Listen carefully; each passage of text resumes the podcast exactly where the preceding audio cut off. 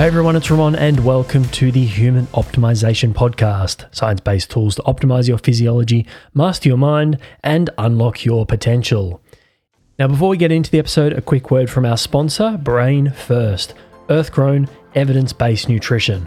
One of the products that I love and I take every workday to fire up my brain and get laser like focus and into flow quickly is Genius Mode. It took me years of research and testing to formulate Genius Mode for Brain First it has the best science backed ingredients for peak mental performance in meaningful doses supported by experimental data. I personally take it shortly after I wake up, and the focus and the drive and the motivation and the mental clarity lasts me all day. Now, to get Genius Mode, use code RAMON for 10% off, in addition to any other subscription discounts that you get on the BrainFirst website. Just head to mybrainfirst.com and you'll see a bunch of reviews from other people who are absolutely loving this product mybrainfirst.com, code Ramon for 10% off, and get your brain an instant upgrade. Let's get into the episode. Enjoy, my friends. In this episode, Ryan Doris joins me on the show. Ryan is the Chief Growth Officer at Flow Research Collective he holds a Bachelor of Arts with honours in Philosophy and Economics from Trinity College Dublin and is currently working on his Masters in Applied Neuroscience. Ryan has worked with multiple Fortune 100 companies implementing peak performance strategies in a consulting capacity. He's also led research initiatives with Dr. Dan Siegel, Professor of Psychiatry at UCLA, uh, Imperial College London, University of Southern California, University of Zurich, and Claremont Graduate University. Uh, Ryan, welcome to the show. Thanks for being here. Yeah, thanks for having me. Delighted to be here. So, uh, we're going to be talking about flow, uh, what it means for us for uh, higher levels of performance um, and probably happiness too, and how we can, of course, do things like increase the opportunities for flow to emerge. Uh, first of all, how did you get into flow? no pun intended.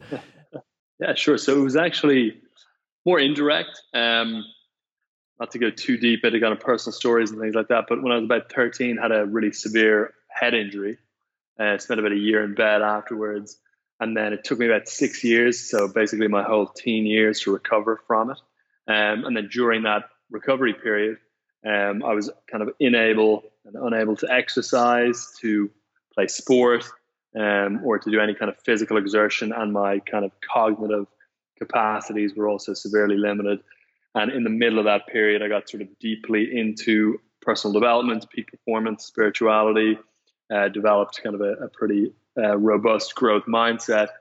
And then out of that uh, sort of rabbit hole of reading and personal research to kind of try and fix myself and get myself back to baseline, um, I came across Steven's work, Steven Kotler's work, uh, who I work with now, and came across the idea of flow and just, um, you know, read about the fact that it is viewed with good reason as kind of the epicenter of peak performance and that, you know, ultimate human performance um, usually involves um, and is the product of time spent in a flow state, uh, whether, you know, high performers are aware of that or not. Uh, and obviously, that's kind of an appealing, um, you know, thing to realize. Uh, and so it was from there that I began kind of reading more deeply, got very deep into positive psychology and Martin Seligman's work and Mihaly Csikszentmihalyi's work, who's the you know the godfather or the, the sort of um, founder, I suppose, of the term at least flow within the academic context. Um, and yeah, that kind of that sort of sparked my my research and intrigue into it all. And is this something that you uh, applying more uh, either in an academic sense or a professional sense, or you're crossing over into um, like sporting activities? Like, ha- like what's the context for you, or is it all of these things? So, at the time, the context was how do I get back to being able to actually live a normal life rather than be, you know, uh, kind of just struck with extreme chronic fatigue and amnesia and all of these other symptoms I had from the head injury. So it was how do I get back to just being able to function at a very normal level. Um, but then I had been a sports person before that. I've been a rugby player. My little brother is now actually a professional rugby player for Ireland. So we come from a very sporting uh, background and family. So there was appeal from that respect. And then the kind of you know, primary appeal for me in terms of application was actually academic. Um, so wanting to be able to kind of improve my academic performance, given that you know, sort of my my focus, uh, which had been the predominant one before the injury, uh, which was sport, was no longer an avenue. I was trying to shift my energy and focus and drive toward academics and trying to excel as much as possible and leverage flow for focus, learning, um, and ultimately just improved grades and academic progress. So phase one was, let's say, um, a rehabilitate type of rehabilitation. Then phase two, we're talking about um, applying principles of flow to the academic and performing higher.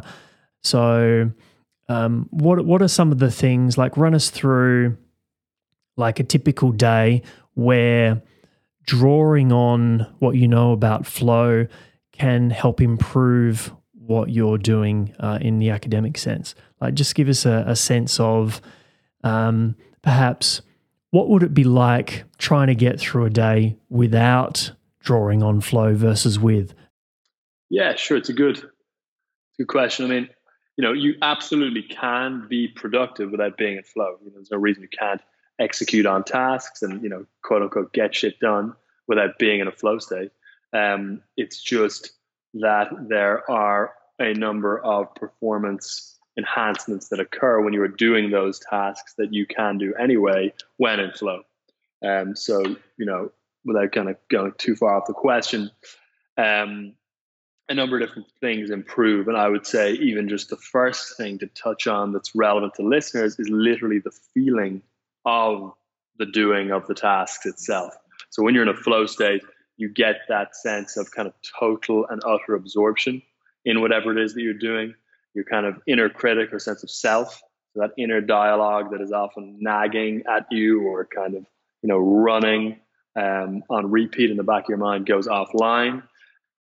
Uh, action awareness merge. The rest of the world tends to just kind of go offline and dissolve and quieten down, um, and then time can sort of dilate as well. So in certain cases, usually kind of physically induced flow states, it can slow down. And in more sort of cognitive flow states, like the, the kind of academic context I was working in, time can speed up significantly as well. Um, and that state and those those feelings and that those characteristics of that state are all just immensely pleasurable and enjoyable, you know. Um, and so people obviously, you know, refer to it kind of um, anecdotally as getting into the zone or getting into the groove or getting in state or getting in a rhythm or something like that. Um, and it, that always has, you know, whenever you hear someone use that language, they always have a positive connotation with that because of the fact, first of all, that, you know, it feels more enjoyable than just kind of grinding through something while fully aware of the clock ticking and the fact that it's only been, you know, 15 minutes when it feels like two hours uh, versus just the pleasure of being able to just get totally lost in whatever it is that you're doing and then pull your head up, you know, after having produced a ton of work and hours having gone by, kind of in that, you know, very effortless state. Um, so as far as a distinction between working within flow and without of it, yeah, the, the first thing is literally just the enjoyment and the kind of pleasure and sense of effortlessness that comes from being in flow, I would say. Mm. So I, I would imagine if you're a if you're the type of person who like I certainly don't have this experience when I write it's painful right. mostly because it's heavy academic stuff and it's you know you spend an hour reading and then you write out a sentence and then you go and look something up and you, you know you end up going down the rabbit hole and going far away from the actual point that you thought you were going to make to begin with so it's a bit of a painful process right. but maybe if you're the you're the type of writer that's writing something that maybe it's an opinion piece and you're just in that you you get sucked into it and the words are just coming out onto the page. It's that type of experience right? Yeah absolutely. Or perhaps if it's um if you're not a writer then uh, perhaps an example would be one of those conversations that you have with a friend where you lose track of time because you're so involved in what's going on. That's another example of of perhaps flow in an everyday situation, right? Yeah, absolutely, absolutely. And there's a sort of a helpful, you know, distinction or way of thinking about flow as activity or task independent. So, you know, people tend to associate that state of flow with certain activities. You know, one simple example is surfing. You know, people always think of you know the surfer in the barrel of the wave being in a deep flow state, or potentially you know other action sports are very commonly thought of and associated with flow. You know, creative endeavors like um, you know playing music or singing or um, yeah playing an instrument and things like that are often very kind of highly associated with flow. Um, you know, amidst the general public but the whole sort of paradigm shift and idea behind you know, our organization and what we do, but also this kind of sounds true about flow from a scientific standpoint, is that you know the surfer who is in that state within the barrel of a wave is in a certain state from a neurophysiological standpoint. So their kind of their brain waves are at a certain place. Their neurochemistry, you know, has a certain profile. Um, they their you know heart rate and you know HRV signature has a certain kind of distinct quality, which is causing this state, which also has kind of a psychological feeling um, associated with it as well. And the the idea essentially is that you can get yourself into that same state um, neurophysiologically through any activity. You know, so there's no reason that you can't be in the same state that the surfer's in, or you know, a variation of that state while you know writing, um, even though you know it's an activity that you would tend to think of as more mundane or boring. So, you know, what we try and do at the Flow Research Collective is give people the tools to be able to get themselves into that state of flow, regardless of what the activity is, um, and then that just allows you to kind of reap the yeah the performance enhancements and the benefits from that side that come with being in flow, and then also just the enjoyment and the sense of enjoyment and effortlessness that comes from being in flow as well. So I always find that a helpful distinction that it's task independent or activity independent. Mm-hmm. I think many, and for someone who, like, I spent a lot of my youth um, rock climbing. Um, I do a lot of mountain biking. Flow is something I experienced pretty early on in my life and became somewhat of a flow junkie, uh, you might say. Um, but some people might be thinking, well, uh, you've got all these sort of extreme sports and you've got all these examples that you're providing around like athletics and things of that nature. And that's probably quite different to like a day to day thing where I'm wanting to be more productive or um, be more creative, uh, like in my work. So, what are some of the sort of benefits that people might experience in the day to day kind of stuff. So they're not into extreme sort of sports. Uh, maybe they're not necessarily uh, a musician, but they're just doing normal everyday to day work, like a normal work type environment, uh, and they're wanting to get some of the high performance benefits there. What do we mean by high higher levels of performance or engagement? Like, what are some of the uh, are there objective things that we can look at and say you're going to get an increase in this thing, like creativity, as an example? Um, can you share some of those ideas? Yeah, sure. So just to touch on kind of a little bit of the research then and some of the sort of you know performance enhancements that have been identified within the research around flow. Um, it covers a span of different um, you know sort of measures of performance from learning to creativity to you know productivity and output to overall sense of meaning, to motivation, um, et cetera, et cetera. But just to touch on some of the research, so research done by McKinsey, the management consultancy, found that executives, when in flow, report being up to 500% more productive in that state versus, you know, not in that state. Uh, research done by the psychologist Teresa Amabile at Harvard found that uh, creativity actually spikes for up to three days after a flow state you get into flow, you actually experience a surge in your creativity for a number of days after the state itself. Research done by Advanced Brain Monitoring and DARPA found that learning or that skill acquisition speed, which is a fancy way of saying learning, increased by 490% uh, within snipers when they reported being in flow. And research done at the University of Sydney, not too far from where you're at, uh, found that creative problem solving or creativity um, or at least that component of creativity, increased by 430% when in flow. So you see these kind of you know massively um, high uh, increases that you get in productivity, creativity, learning, etc. when in flow. And one of the things I always like to stress is that uh, you know those kind of step function improvements are actually not going to make you superhuman or, or make you, um, you know, or you know, kind of cause a very significant shift in outcomes in your life if you're only able to get yourself into that state for you know an hour a week or you know one day a month or something like that in order for a 500% improvement in productivity to actually move the needle and have you you know progress significantly in your career or be able to work one day less a week or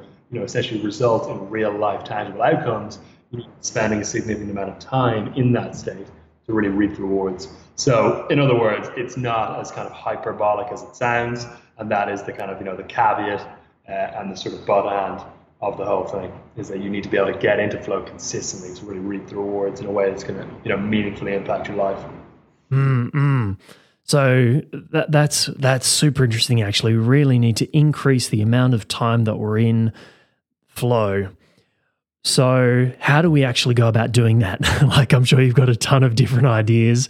Um, what are some simple ideas, things that perhaps our listeners, if they have experienced flow, but they have no idea how to increase the likelihood for it to occur, what are some simple things that they could start off with? Sure. So the first, I mean, just to kind of without going into you know excessive detail on different triggers or protocols that we run, keeping it at a high level. The first crucial thing I always think or emphasize is essentially the removal of things that are going to prevent you from getting into flow. So Steven always says, and the kind of adage that we always use is that flow follows focus. Focus and flow are distinct. You know, focus is essentially attention being directed towards a singular thing for an extended period of time, whereas flow, as we've mentioned, is a distinct physiological um, state. So, you know, sometimes we talk about, you know, our work as focused on, you know, the physiology of productivity, um, because your, your state from a physiological standpoint is not necessarily any different to normal waking day when you're just focused. Um, so yeah, so flow follows focus. Ultimately, that's kind of the golden rule. Um, and in today's world, you know, and the kind of environment that most people are working in, your focus is constantly under attack. Um, and so the first thing I think, at least, is is having almost like a paradigm shift and totally reviewing the way that you look at your attention um, because your attention is extremely precious, precious and is extremely fragile and is extremely susceptible to being damaged. Um, and so, kind of attentional management, I think of as always like the first most important thing for flow. And what that looks like in a practical sense is eliminating all distraction down to what seems like an anal retentive or excessive degree. So ideally, you know, if you're working on something, say on your computer, you know, obviously at a minimum having your phone off for sure, being in a work environment where you know for a fact that you're not going to get interrupted for, you know, ideally two to three to four hour periods at a time, having only one tab open. Um, and then on top of that, obviously ensuring that you kind of enforce the discipline to not do things like check email or, you know, uh, check your phone or kind of go out and, you know, do something that is like kind of cognitively stimulating, which is going to break and fracture your attention. So um, the first basic requirement is going to be, you know, long uninterrupted periods of um, time where you can fully focus, uh, along with you as an individual kind of exerting the discipline required to make sure that you don't break your own focus by, you know, going kind of off the task at hand or, or, doing things outside of what it is that you're actually trying to do and get into flow while doing.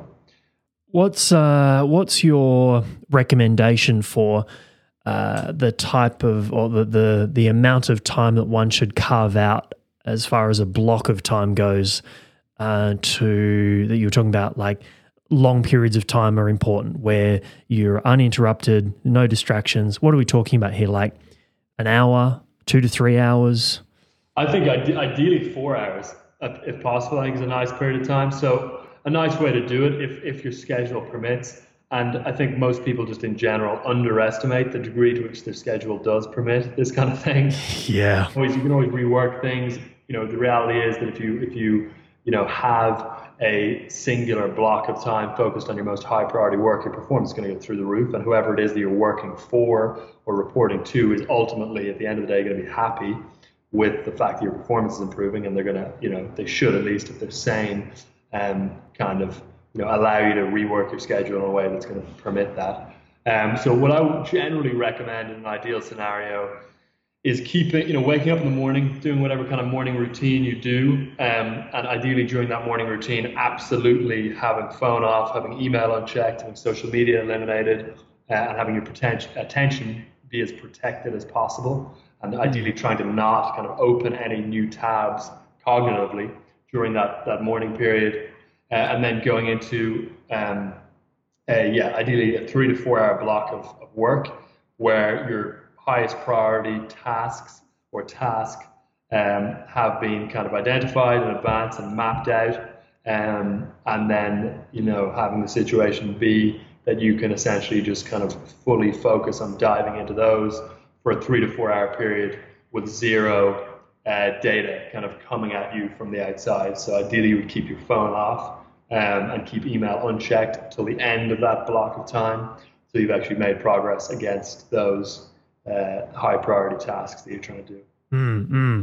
So figure out what your highest leverage activity is, carve out a block of time, focus only on that, and eliminate as many, if not like all distractions.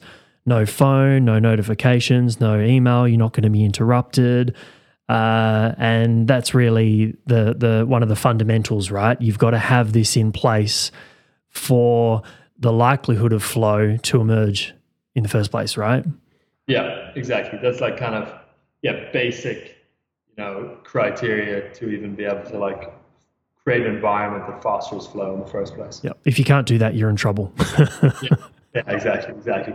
And it's just, I mean, you know, when you start when you start working like that and kind of developing a binary approach to work where you're either sort of fully on and laser focused and you know in flow or aiming to be in flow um, versus working in the state that most people are in day to day, which is you know 15 minutes of a task, then check a phone, then do an email, then take a three minute phone call, then back to 10 minutes of the task, et cetera, et cetera, et cetera. It's uh, infinitely more satisfying and pleasurable to just knock things out in a sequential fashion um, through again just long periods of uninterrupted, highly focused time rather than this kind of you know state of frenetic task switching where you're not actually making any sort of linear progress and you're just kind of bouncing between things without clearly having actually you know gained traction and progressed towards whatever it is you're trying to do when you were talking before, it reminded me of a guy, Eben Pagan. And one of the things I remember he said was the only two things that you really should be doing in life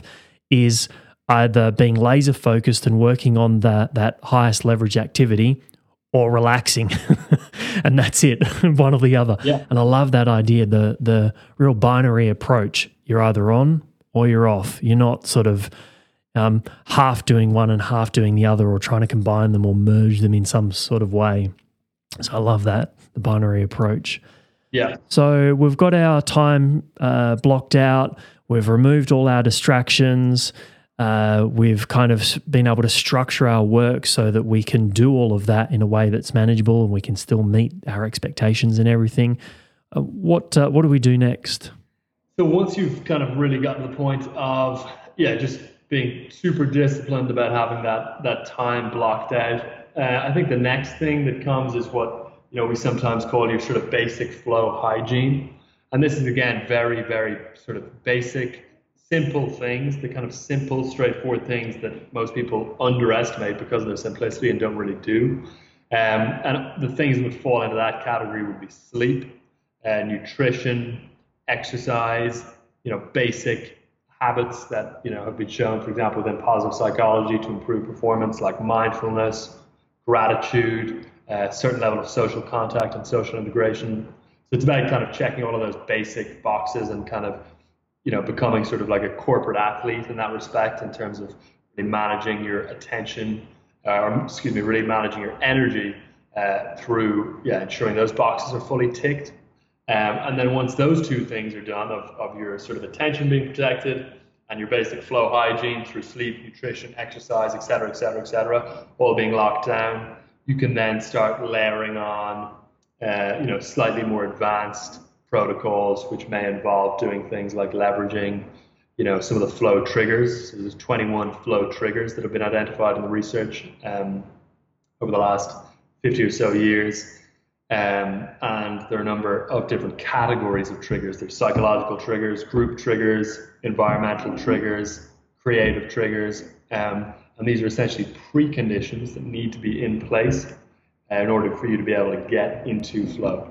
Um, and just to give a couple of example, examples of those, one is the challenge skills balance. And this is a good one that you can constantly be trying to leverage throughout your day and kind of uh, and run in the background throughout your day. So the idea which people may be familiar with is that flow exists right in the sweet spot between boredom and anxiety.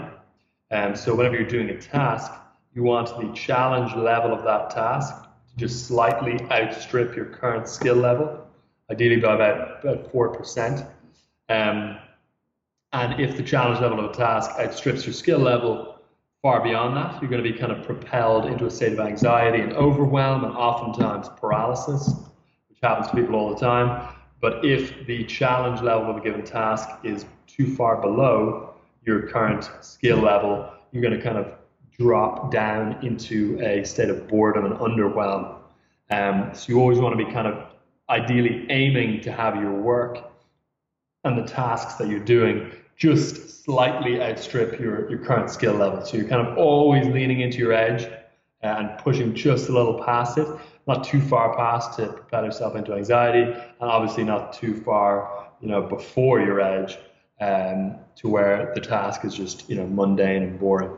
So just bearing that in mind and, and kind of, you know, even just being cognizant of that framework um, whilst working can be helpful. And there are a number of different ways to tune the challenge skills balance without actually changing the tasks that you're doing. So, you know, one very simple way to do that is when it comes to very, um, you know, dull, boring tasks, you can just allot yourself significantly less time and create kind of an artificial sense of urgency around those tasks, which is going to up the challenge level and ideally hit the challenge skills sweet spot for you so you can drive yourself in the flow. Um, or if a task is, you know, extremely challenging, you can do the inverse of that and just block out, you know, many kind of multiples uh, more time than you would have anticipated needing um, to be able to lower the challenge level uh, and prevent anxiety and to kind of hit the skills sweet spot. Mm-hmm. So our first uh, pillar, if you will, is allocating the amount of time and removing all distractions. Then, of course, building on top of that, we have the basic uh, human care, health, maybe optimization with things like nutrition and sleep and exercise. And maybe people are wondering, well, how does that actually fit into flow? Um, a couple of things that uh, that um, came to mind for me when you were talking about that are actually if flow follows focus, and now we're talking about attention networks, is actually having the ability to pay attention so that you can focus. And of course, the physiology that feeds into that is how you take care of your body and your health and your levels of stress. Like if you're in a really heightened arousal, uh, sympathetic state, or you've got chronic stress or something going on, it's probably going to be pretty hard for you to have access to the attention networks needed that underpin this flow following focus, right? Absolutely. Yeah, exactly. I mean, if, if you're if you're physically exhausted, you can't, you know, you you can't perform at a basic level. Never mind um, being able to kind of tap into, you know, essentially your body's, you know, peak state uh, as far as. Uh, and again, the same comes with, um, you know, things like exercise. You know, if uh, if you have, for example, you know, an extremely um, I don't know, sore back or something like that, or you've got like tight hip flexors uh, and they're bothering you all day long, that is literally, that is a form of distraction. It's going to be constantly breaking fracturing your attention and, uh, and limiting your ability to focus and get in the flow. So it's a matter of just having your physiology be kind of dialed in where you're fully rested, you're you know comfortable in your body, you're exercised, you feel you know good from that perspective, you're nourished correctly with the right kind of foods, um, so that yeah, so that you can just kind of get like even just the meta preconditions down to be able to then implement yeah the, the slightly more advanced things. But without those basics, you know, you can't even you, you probably aren't even going to be able to be productive at a very basic level, never mind getting the flow. So get the fundamentals uh, dialed in, get your physiology uh, optimal, and then you can start adding in these these 21 flow triggers uh, on top of that, and that's going to then increase the likelihood for uh, flow to emerge. Yeah, that's that's at least how I like to conceptualize it. It's almost stacking the different things, you know. So put the basics down, uh, and then yeah, kind of you know stack um, on top. It's a little bit like you know if you're trying to lose weight, you know the, the number one thing to start doing is eating less uh, or, or consuming less calories than you're expending. And then you know after you've done you know that that basic thing plus about six other basic things can you start worrying about you know which fat burner is the best to buy? Yeah right. Yeah. Yeah i love that. That's that's a great example um, that I'm sure a lot of people can relate to as well. You got to get the fundamentals down, yeah, uh, before you start adding all the little hacks and tricks. Yeah, and it's just it's shocking that like it's it's. I wish there was a name for it as a fallacy because I believe there is some sort of cognitive fallacy that occurs, but just the extent to which people underestimate the um, the impact of the simple, fundamental, straightforward things is insane. You know, people just for whatever reason cannot believe that that simple things can drive you know extreme results. But i think you know most peak performers understand that extreme results do live within these simple straightforward things consistently deployed over a long period of time. And they don't underestimate the impact of, of very straightforward simple things. Mm, mm, awesome. If you had to give three uh, tips or strategies to help someone improve the quality of their life overall, uh, what would they be? The first one, again, it's funny, just on the topic of simple things, but um, the first one would be sleeping, uh, taking almost like an aggressive, again, anally retentive uh, approach to sleep. Like people, even people who prioritize sleep, massively underestimate the importance of sleep. I think, at least, um, it is you know, there there is no, you know, the, the way I like to phrase it sometimes is like the best way you can have, you know, a massive kind of personal transformation or evolution is by getting 30 minutes more high quality sleep per night. Literally, it is just insane the degree to which it improves cognitive performance, it lowers stress levels, um, improves, you know, obviously physical performance as well. So until your sleep is pretty much flawless, I am hesitant to almost recommend anything else. It's just like the absolute first thing. Um, and anyone who is kind of undersleeping to be able to work more or anything like that is is just you know seriously seriously sabotaging themselves. I believe. So that'll be the first thing is just getting sleep. You know, super super tightly dialed in. I recommend also. I'm not we're not affiliated with them or anything like that. I recommend buying Oura Ring though. They're phenomenal to quantify and track your sleep so that you actually know if you're getting good sleep or not. Um, so sleep would be the first one. Um, and then I think, I mean, after that, so yeah, to go into maybe a slightly less basic one, uh, just getting a really strong sense of your long-term kind of purpose or mission or set of goals is incredibly compelling um, and incredibly powerful. And uh, being able to kind of have everything converge around one singular long-term mission. Um, I have found at least extremely compelling. And Mihaly Csikszentmihalyi talks about the state of vital engagement, um, where everything in your life, if you have one singular long-term overarching goal, begins to sort of you know fall under the purview of that goal, and as a result of that, begins to get infused with meaning.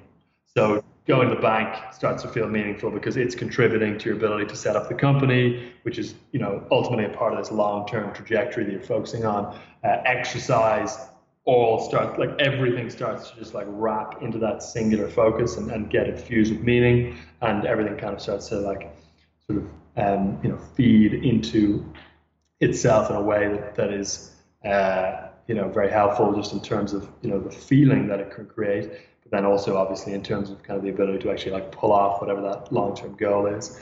So that, that'll be the second thing i think. Um, and if someone isn't clear on you know what their long-term goal is I, am a big believer in the idea of just sort of setting one uh, working towards it and then kind of you know pivoting and iterating and correcting course en route rather than remaining static until you have a goal. Um, so that yeah, that'll be the second one. Um, and then the third thing, I think, is to have, as Steven talks something Steven talks a lot about, is to have some kind of uh, flow activity that you do uh, outside of your sort of professional endeavor or career. Um, so ideally, you've got, you know, at a minimum exercise, but it should be, I think, something beyond just going to the gym or exercising. So, for example, Steven um, is a just seriously avid skier and mountain biker. Um, and so getting some kind of activity, whether it's, you know, an outdoor sport, whether it's kind of, you know, potentially a musical instrument, but essentially some kind of activity uh, within which you can experience flow outside of your sort of professional life. Um, getting that down and getting that kind of, you know, baked into your weekly routine, uh, I think is, yeah, is a, is a game changer as well sleep, purpose, like a North Star kind of idea, uh, and a flow activity that's outside, like a recreational activity or something that um, where you can enter the flow state or, or trigger the flow state that's outside of your normal day to day job, career, whatever it is. Yeah. Awesome. It's been an absolute pleasure having you on the show. Absolutely. Thanks for having me, boss. Absolutely. It's been great uh, and keep doing what you're doing as well. It's super impressive, and uh, I'm excited to see where everything goes. Oh, and also, where can people go to find out more about how to trigger flow? Sure. So if you go to flowresearchcollective.com, um, there's lots of free stuff on our site. There's a webinar that you can watch, which kind of walks you through a lot more, you know, very helpful things specifically. Um, and you can sign up for our newsletter there as well. Every month we put out a newsletter with uh, tons of kind of advice and free content and things like that as well. So people are more than welcome to check that out too. Right. Flowresearchcollective.com. Yeah, exactly. So that's it for this episode. If you want to support the show, make sure to subscribe on Apple Podcasts or Spotify, drop a five star review, and of course, you can connect with me on social with the links in the description. Thanks for tuning in. Talk to you soon.